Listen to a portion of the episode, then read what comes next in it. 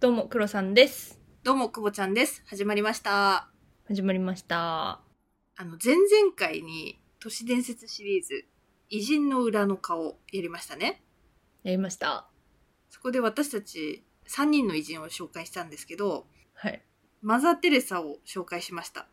したね。がですね、世界変態大全の更新とどんかぶりしてまして、何まさかの同じタイミングで同じような内容を話すっていう、ちょっとドキドキするよね。 なんかあるよね、たまにそういうさ、なぜかうん。かぶる。なんかさ、しかもさ、季節柄のもの例えばお正月とか、今だと夏休みの思い出とか、なんかそういうのだったらわかるじゃん。はいはい。マザー・テレサかぶりって、マザーどうテいうレことやサ。 確かに。若干気づいてたんだけど、まあ、気づかないふりしてたら、あの、リスナーのカカさんって方がね、気づいてくださって、で世界編の方にも知れてしまい、やばいやばいやばい。危険ですね。で終わったと思ったわけですよ。こっからがあれなんですけど、次の回私たち何やりました次の回はね、旅行へのおこだわり。でしょ旅行の話してたじゃん。 うん。次のセカ編のトークテーマが、旅行行ったのに全く旅行のエピソードとか持ってこないやつだったわけですよ。 あままた旅行かぶりしてんのね。こあれー。匂わせじゃ匂わせじゃないよ。ない じゃないんだよね。これただただ、かぶってるだけだから。そうそうそうなんだよね。ちょっとびっくりしちゃって。結構アカシックレコード開いちゃってる系じゃないなあアクセスしちゃったねはい、それだけでした。はいそれでは参りましょうアラアラサー女子の現実サバイバイバ。ルアラサバ。アラサバ。アラサバ。アラサー女子の現実サバイバルこの番組はアラサー2人が仕事や恋愛、時事問題などの身近なテーマについてディスカッションするながら視聴に最適なポッドキャストです。世界変態大全さんは人物を一人取り上げてさその人について深掘りするみたいな番組だよねそうだね。だからマザー・テレサの件はうちらが寄せに行っちゃってる感はあるよね。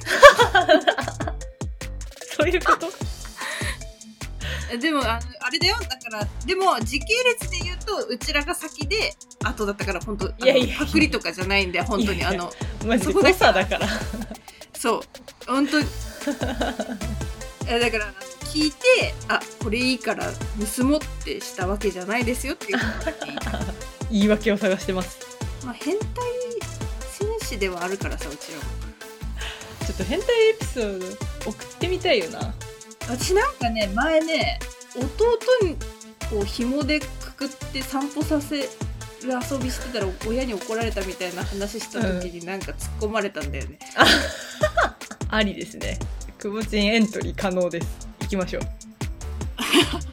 まあ、なんか機会があればね一緒になんかできたらいいねなそうんかね。我々ちょっと都市伝説に行き詰まってるところあるから。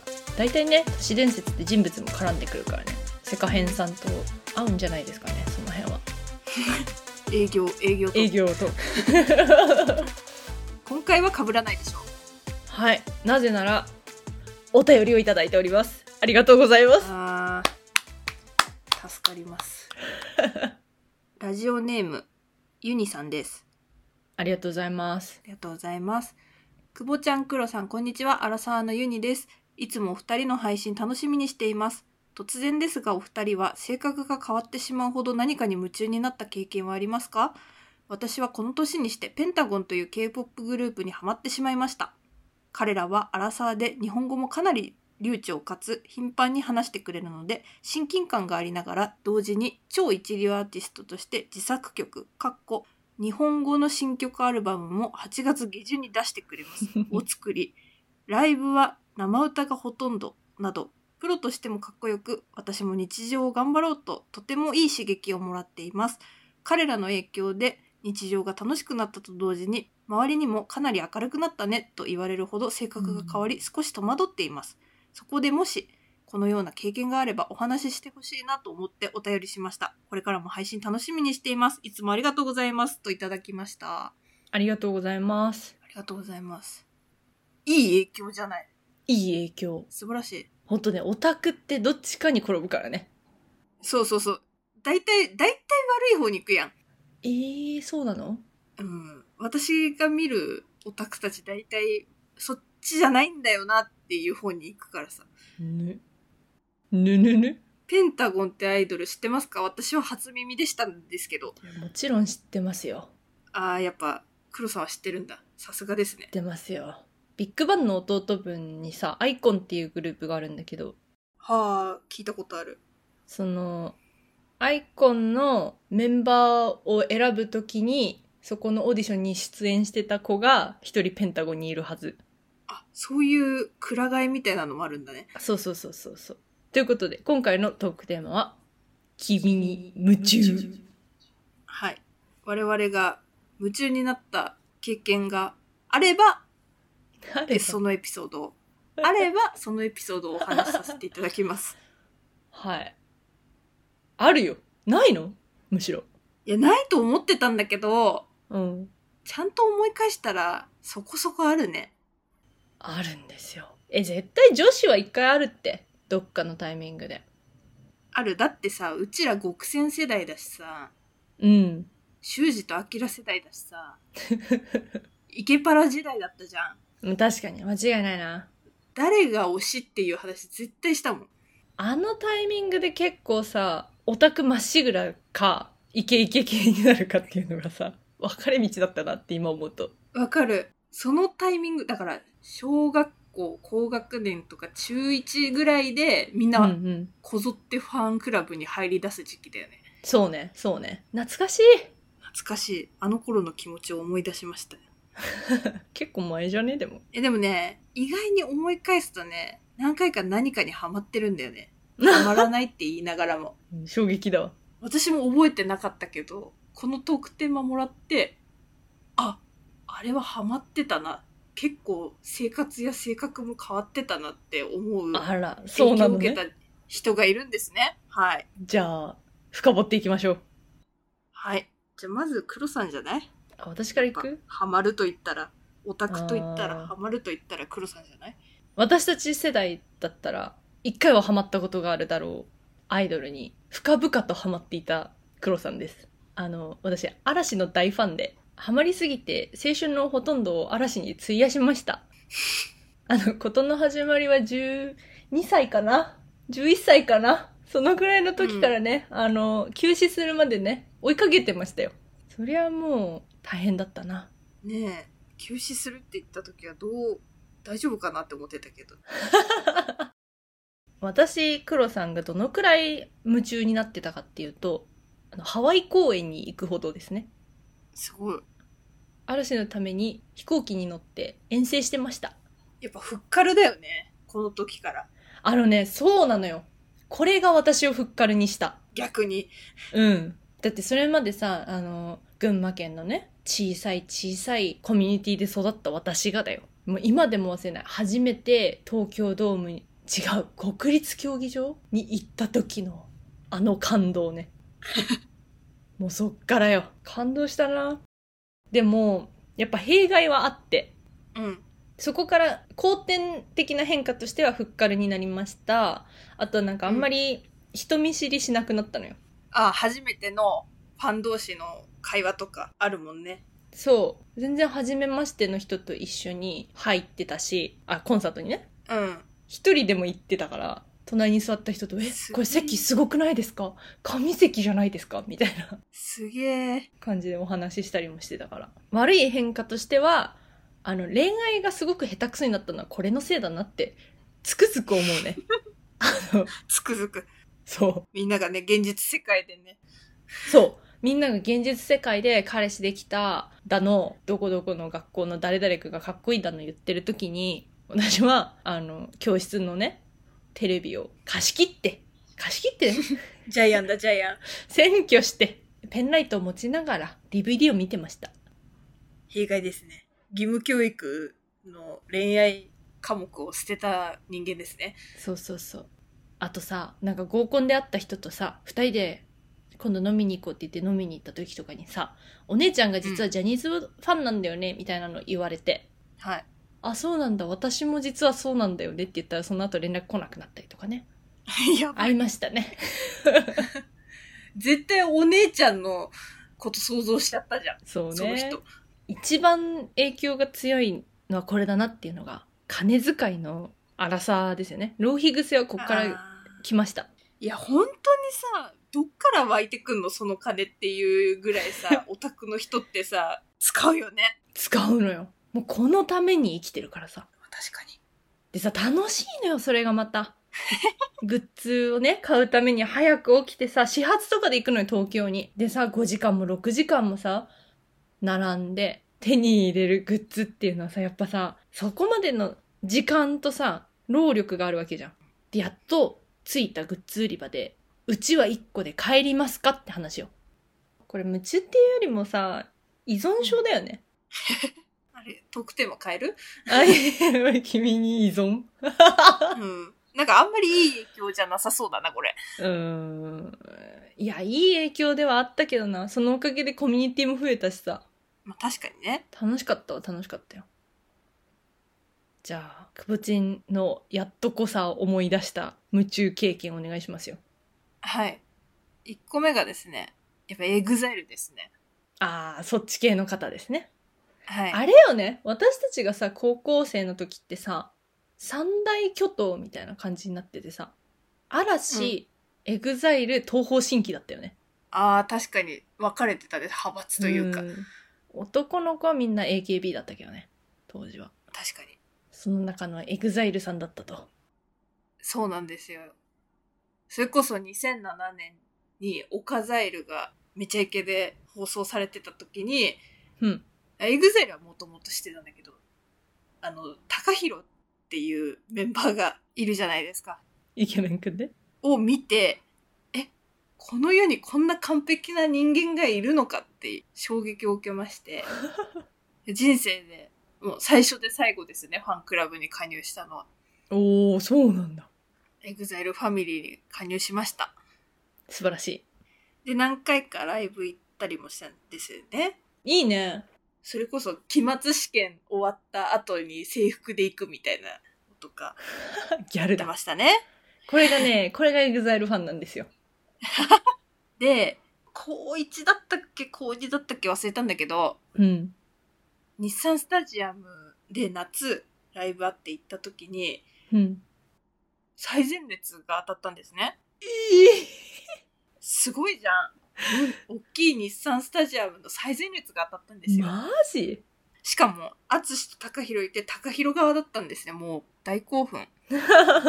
皆さん、ご存知の通り、ライブ T シャツ着るじゃないですか。着るね買っちゃうねで、エグゼル T シャツとノースリーブが売ってたんですよ。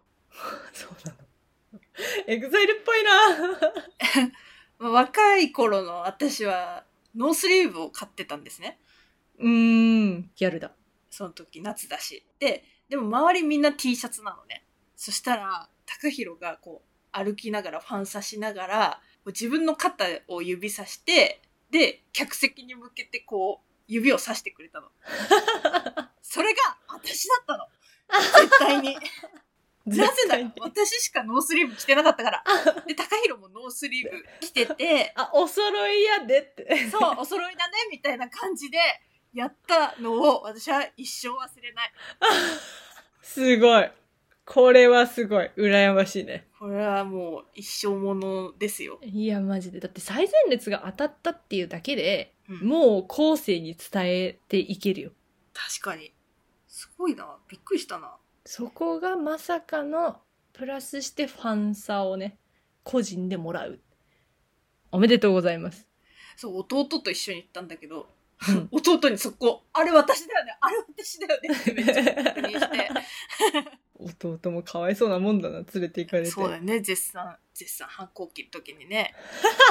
お姉ちゃんとエグザイル行くよ。そう。で、やっぱ周りも結構エグザイル好きな子いて、やっぱ学生なんてバカだから、どうやったら高弘と結婚できるかっていうのを真剣に考えてたのね。ある。え救済さならいけるっしょみたいな。あるー。で、ダイエットも勉強も全部頑張ろう。だって高弘はそういう女の子が好きだよみたいな、なんかよくわからない仮説を立てて、すごい青春を謳歌してたんですけど、その時ダイエットしてて、10キロぐらい痩せましたね。 ええー、高弘のために。そう、高弘のためにいい女になる私たちはみたいな感じで。いや、いいモチベーションよ。そう、部活もサボりたいけど、でも高弘はそんなやつ嫌いだよみたいな感じで、めちゃくちゃ汗だくになりながら走るみたいなやつをやってた。 いい勘違いだと思うよ。はい。いい感じで勘違いさせていただきましたね、学 生時 代。おめでとうございます。そういやーそういう時期ありました、私にも。あるね。あります。 あれじゃん、黒さんの二つ目もう三大巨頭の最後やん。あ、そうそうそうそう。私の、あの、二つ目の無知は三大巨頭の最後なんだけど、K-POP にハマったのよ。いつぐらい会社入ってからだよ。あ、そんな日浅いんだ。そうそう、1年目の最後の方かな。2年目かな。でそのくらいに K-POP にハマりまして。でね、K-POP ファンはね、多分 EXILE ファン界隈に近い気がする。まあ確かにそうかも。だし、あのね、ちょっとクボチンみたいな女見たことがあって、どういうことこれね、クボチンも多分覚えてると思うよ。あの、ジャニーズよりもさ、気を引きやすいのよ。K-POP のアイドルたちって。 あ、そうなんだ。なんかさ、ジャニーズってさ、雲の上の存在みたいな扱い方されるけどさ、K-POP っうて、んなんかその握手会があったりとか、はいはい。サイン会があったりとか、距離近いんだ。そうそうそうそう、コンサートのリハーサル見に行けたりとか、当たれば。へえ。なんかそういうのとかもあるのよ。でだからちょっと近いのね。で、一回、あの、忘れもしないファンミーティングっていうのがあって、うん。私も結構近かったのよ。5列目くらいかな。はいはい。 4列目。目かな、結構近かったんだけどあのね2列目に立ってた痩せてる髪の毛が淡い紫キャミソール、ね、ノースリーブを着てたくぼちんみたいな感じよこのね女ね背も高いホワイトボードで舞台の上にいる私の推しと会話してたのよ目の前でホワイトボードでこの淡い紫ギャルと会話してるのよホワイトボードでやっぱまあアイドルも男ですからね。もうね、私それを見た瞬間ね、あの、ギャルになるっていう。 覚えてない覚えてる。覚えてる。だから次の日会社来た時にさ、すっごい機嫌悪いな、いつもにも増してみたいな感じで言ったらさ、ギャルってさ、みたいな、急に言い出して、私ギャルになるわ、これから、つって言われて、はみたいな。何、何があったんですかみたいに言ったら、いや、なんかさ、ギャルってずるいよね、みたいなことずっと言ってて。いや、ほんとでもそう。あのね、これからコンサートに行く人たちにはね、声を大にして言いたい。目立つ色の服じゃなくて、肌を見せなさい。肩を見せなさい。もうこれでね、絶対気を引ける。あ、でもそれはね、正しいかもしれないね。でしょ何よりも目立つ、真っ赤な服着てるよりかは絶対に黒いキャミソールで肩見せてる方が目立ちますまあやっぱアイドルも男性っていうことですからね。はい肌見せていきましょうえ見せてってくださいなんと私90歳で借金が5000万円になるってことが分かりましたやば怖アラサー女子の現実サバイバルまあ2.5次元はこのくらいにしとくか だいぶ喋っちゃったそう じゃあこっからちゃちゃっといきますねはいはい私の夢中になった人は予備校のチューターの大久保さんですなんだよ好きな人暴露してる いや好きとかじゃないんだよねもうななんていうのかなちょっと不思議な体験というか、ほうまあ、私浪人を1年間してるんですね実はそうねその時に、あの、担当の、なんていうのかな、お悩み相談係 なんか、うんちょっとしメンたターみたいなわかんないところを教えて、そうそうそう、メンターみたいな、ちょっとわかんないところを教えてもらったりとか、なんかちょっとした相談ができるような人が、まあ、一人ついてくれるんだけど、その担当の人って、顔で言うとなんか、わかるかな大東俊介って俳優いたじゃん。いたねあ最近見ないねちょっと不祥事起こしたからね。あそうで、その人に似てた、顔は。いそう。なんか予備校にいそう。でしょいそうでしょうんザ大学生って感じ。うんうん。私もう、あの、英語大嫌いだったんですね。あそうなんだ。これ、ポッドキャストでまた言ったことあるかわかんないんですけど、私、B 同士がわかんなかったの、高3。卒業して、 その、予備校で初めての英語の授業やるときに、B 同士って何ですかみたいな。ぐらい、あの、英語が嫌いだったんですね。はあ、やばいね。でもほらスポンジってさ吸収するじゃんすっからかんだからだからすごい分かるようになってきたのうーん。ただ英語で一番大事なのって単語を暗記することなんですよあ、でもそうね、ボキャブラリーは重要ですよね。暗記がめちゃめちゃ嫌いでだからこういう文の構成なんだなっていうのはめちゃめちゃ分かんだけど何言ってるかは全然分かんないのはいはいはいはい。模試の結果とか単語テストとかやってもらっても全然点数悪くってでヘラヘラヘラヘラしてたのよしたらブチギレられてお前お前舐めてんのみたいな感じで 大久保さんに。中端の人ってなんかザいい人みたいな爽やか大学生みたいな感じなんだ、が多いんだけどなんかちょっとやさぐれてたの喋り方もななんかさみたいな感じの喋り方でちょっとたるそうな感じなのねはいはい。そういうところも結構、な、何こいつみたいな。お前バイト、バイト中やろみたいな感じのテンションだったんだけど、最初。沼る系男子だな。そう。あんま好きじゃなかったんだけど、なんか、いや、こいつ見返したろみたいな感じで火ついちゃって。変なとこで火つくね。そう、絶対、週に1回かな月に1回かな忘れちゃったんだけど、会わなきゃいけないから、その時に、いや、絶対テストでまた見返したろみたいな感じで、頑張ったの。暗記嫌いだけど。で、たまたま、結局、同じ大学に行くことになったんですね。えー、そうなのあの、意図せず。ええあったあったし、なんなら私、予備校の、あの、チューターはやってなかったけど、バイトしてたから、え、そうなのえ私のこと知らなさすぎじゃないだから、バイト先も一緒で、まあ、学部違ったから、あんまり会わなかったけど、たまに会うみたいな感じの関係だったんですね。 へえ、ウケだからる。この人がいなければ私はその多分大学には行けてなかったですしなんかモチベーションの一つになってくれた人だなって思いましたねへえ、面白い。いい話。今でも思い出すのがなんかわかんないんだけどホッケを食べろって言われて 頭が良くなるからなのかなって私ホッケかとか思って一時期ホッケずっと食べてたね言われたことちゃんとやるの ね、あなたそう。偉いいね。や 私だって素直だからさあのとりあえずやってみよう言われたことだって思いながらやってたからいいと思います。なんで学生さんホッケおすすめです。おすすめです。なんかさ、オタクって別でトークテーマ設けたいなって勝手に思ってた話なんだけど、はい。あのね、すごいね、経営者に向いてると思ってて。なんで自分の経験を活かせるし、あの、スケジュール管理、ファイナンス管理、営業、全部ね、必要なのよ。スキルとしてそファイナンス管理だけちょっと私は疑問を抱いてるけどう。。ね 確かにな。いろんなオタクを見て。確かにね。そうなんですけど でも本当でもにね、なあい、破産しない程度にね、やってるからね。そうそうそう。もうアイドルオタクとかだけじゃなくて、もう本当にアニメオタクだったりとかさ、漫画オタクなのかなわかんないけど、なんかそういう人たちも、あの、イベントとかがあるから、すごいね、管理能力に長けてるのよ。はいはいはで結構仕事できると思いますよ。い。なんかそれずっと提唱してるよね。うん。ちょっとでも最近私はね、夢中になったっていう経験が減ってきてるからね、新たにうん夢中になれることを探したいなと思ってますわ。確かに。私もそんなに夢中になれることは、ないな、最近。ええいるじゃないか。どれどれどれの話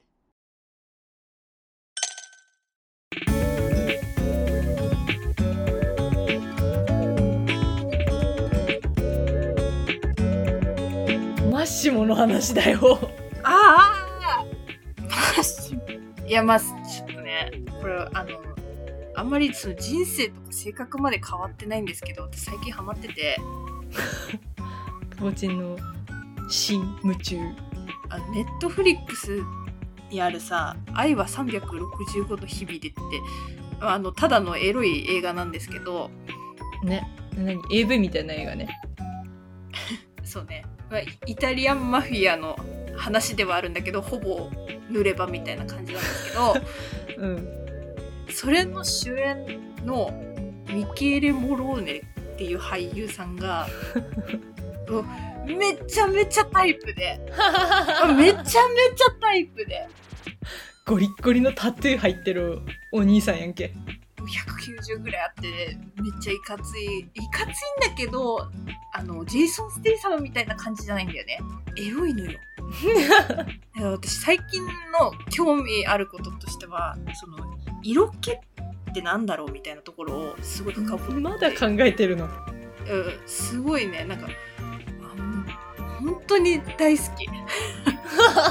語彙力が落ちてるよこれ良くない夢中だようん、よくない夢中でめっちゃハマってるだから私今イタリアに行きたいそれのせいでイタリアの話すごいしてくるのね最近私にそうそうそうそうそうイタリアに行ったらミケルモノモローネに似てる人はいるんじゃないかなって私のインスタのこの検索レコメンドうん今あのヒゲのマッチョの裸しか出てこない落ち着けはいちょっと夏なんで掘ってっちゃうんでねここら辺にしておきますかもう面白いな気持 ちいいやばいって本当にまあ楽しんでくださいはいはいそれでは次回のトークテーマです次回のトークテーマはゴールデンなあのボール黒さんもまあハレンチ私がハレンチなの 皆さんご想像の通りのあの